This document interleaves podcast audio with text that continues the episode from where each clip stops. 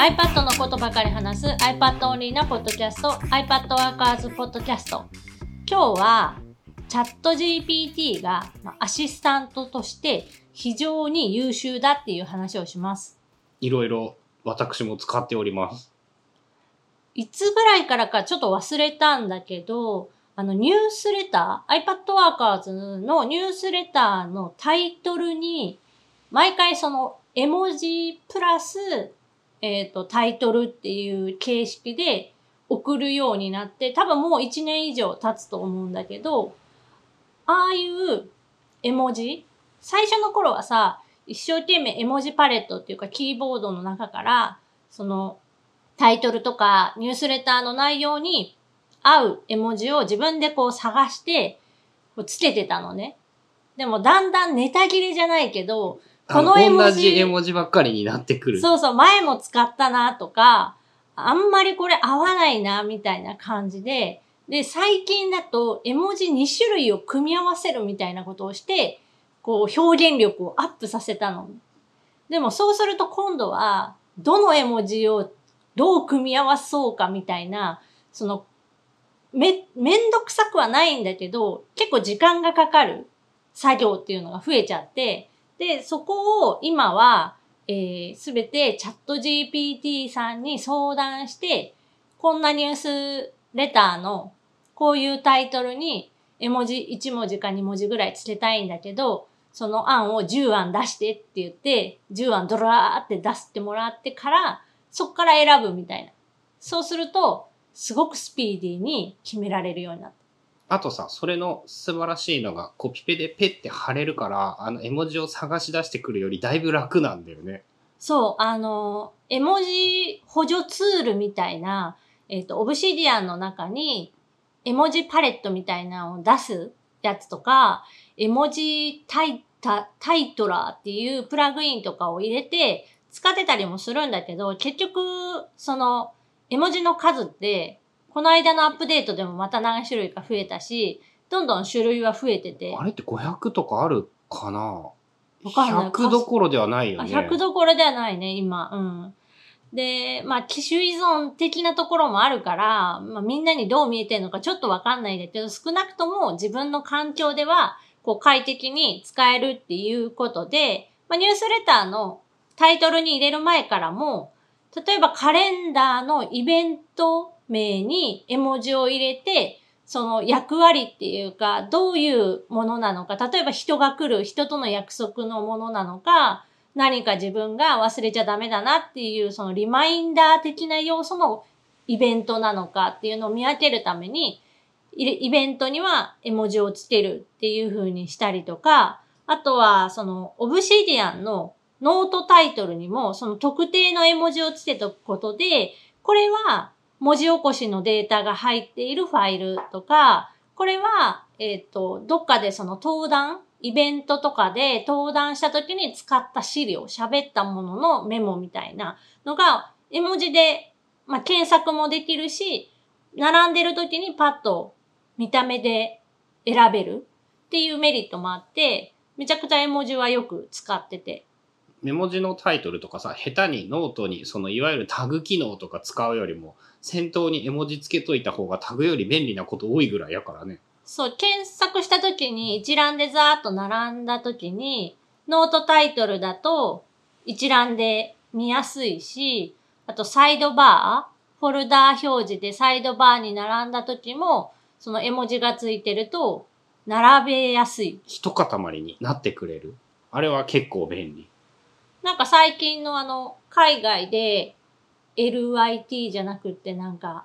真空、LIT かな？ちょっと何、何かわからんないけど。それ系の発信してる人も、なんかみんな双葉の絵文字とか、あの、育てるマークみたいなエバーグ感じで、リーンなやつよく使うよ。そう、エバーグリーンノートって言われる、まあ、これからどんどん、こう、育てていきたい、これから引き続き考えていきたいことをまとめたノートみたいなののタイトルに、みんなさ、双葉のマークとの、わか、わかめとか、若葉新芽みたいなやつやんそう、な。は葉っぱ？なんかみ、大体みんな緑の、エバーグリーンにするために、あの、新芽から始まって、その木が完成したらっていうのをなんかね、絵文字で段階を表現したがっているイメージ。そう、そういうのに絵文字を使っているのとかを多分見て始めたのがきっかけでもう多分1年以上ずっとやってる。イベントカレンダーに絵文字とかも昔からやってるし、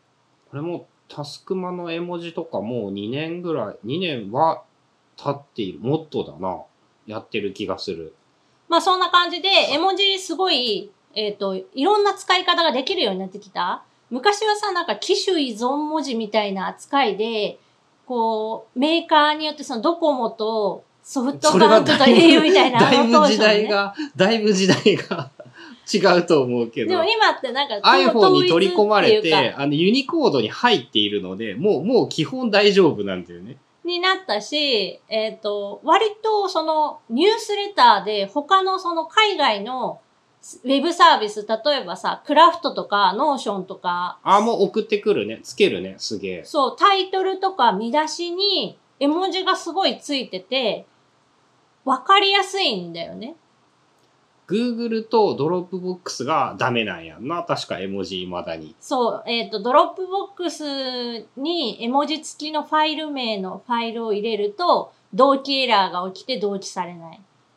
まあ、でそこはちょっと悩みはある。Google も検索結果には絵文字を出さなくって、テキスト、タイトルとかに入っていたとしても。あまあ、あの、SEO 嵐対策なんだろうなと思うんだけど。まあ、そのあたりはあるけど、まあ、少なくとも自分が使うローカルの環境とか、まあ、自分のそのデデバイス間のなんかっていう程度であれば、全然絵文字が入ったファイル名でも問題なく今は使えているので、まあ、そうやって便利に使ってて、で、そういうニュースレターの、うんと、見出しに、見出しっていうかタイトルにつける絵文字考えてっていうのに、まあ、チャット GPT を、まあ、今一番よく使っている。あの、誰でも使える使い方の一つな気がする。チャット GPT の。めっちゃ簡単だし、そんな複雑なことなくって、プロンプトとかも必要なく、なんかこういうタイトルに合う絵文字つけてみたいな。で、ブラッシュアップというか、もうちょっとこういう要素が欲しいなって思った時、例えば最近 GarageBand のニュースレターとかを配信した時は、あのギターのアイコンっていうか絵文字をっちゃよくあるね。入れたかったから、それを一個入れて、みたいな。で、わかりました。じゃあ、このギターアイコンと、プラス何かの組み合わわせで出します。ずらずらずらっていう感じで10個ぐらい出して、その中から選んでつけるっていうことをやってる。やっぱそれだけでも、その今まで手動でなんか絵文字を探して選んでっていうのが、こう選択肢から選ぶだけになったっていうことで、完全に100%お任せではないけど、その少なくとも選択肢をこう候補として挙げてもらうことで、えっ、と、選びやすいし、作りやすくなった。これはやっぱチャット GPT のその正しい使い方じゃないけど、この今後の使い道としては、こういう使い方が一番やっぱ向いているんだろうなって思って、で、あの、一言でまとめると、そのアシスタントとしてめちゃくちゃ優秀。なんか他にさ、チャット GPT 使ってこういうことしたよとか、こんなことに使ってるとかってある？めっちゃ長くなるけどいい。いくらでもあると思うんやけど。えーっと、3分ぐらいで。えっと、最近は一個非常に助かったのは、英語で来たメッセージに、日本語で考えて英語で返事を書いてもらうということができて、非常に楽だった。それって翻訳機能ではダメなの？うーんと、うまく言えないんだけど、なんて言うんだろうな、相手のニュアンスに揃えるみたいなことを意識した場合に、相手の文面を踏まえた上でこっちの文面を考えて欲しかったので、その、こういうメールが来たんだけど、これにこうやってに返したいんだけど、そのノリとかを揃えて、その、こんな感じでまとめてって言って、さらに言うと、文章を書くんじゃなくて、俺、箇条書きにしただけなんだよね。これをい、これとこれとこれを伝えてって、あとは頼むっていう感じで、なんか、うまいことまとめてくれたよ。ああ、じゃあ文法とかも、その、ぶ文法というよりも、もうね、あの、文の構造を考えるのから嫌だったし、でこの条件でこう、こういうことを伝えたいっていうコアな部分だけを伝えて、あとは適当にその想像してくれっていうニュニュンアンス、ニュアンス。そしたら、なんか、えっ、と、ちょっとパッと正確には思い出せないんだけど、なんかね、その、英語っぽいフレーズとかが勝手に入っていて、あ、やるやんと思ってる。あそれはその翻訳アプリではできないっていうか難しい、まだ難しいかな。なんかよく自分が使うのは、あの直訳風日本語で日本語を入力して、それを範囲選択して翻訳を選んで、で、翻訳した内容で置き換えるって押すと、もともと入力してた日本語が、まあ、英語とか、その外国語に置き換わるから、それで、例えばなんかアンケートのさ、フォーム答えたりとか、あの、メールの返信したりとかは、そういうのでやってた。けど、まあ、もうちょっとその、直訳風英語じゃない、こう、ナチュラルな英語にするには、チャット GPT に作ってもらった方がいいかも。あと、日本語でもそうなんだけど、なんて言うんだろうな、こう、微妙なニュアンスとか、やっぱ考えるのが面倒でさ、あの、本質だけ伝えて、あとは、なんかこう、うまいこと文章にしてっていうのは、結構楽でいいなって思う。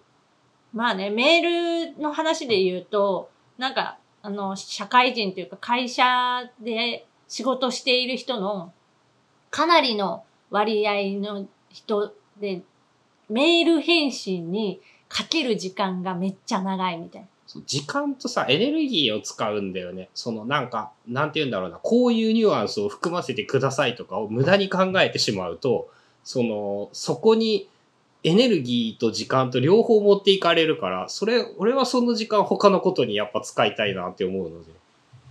まあそういう使い方とかにはものすごくやっぱり便利だなっていうのが、まあ最近のチャット GPT 事情。それちなみにチャット GPT-4。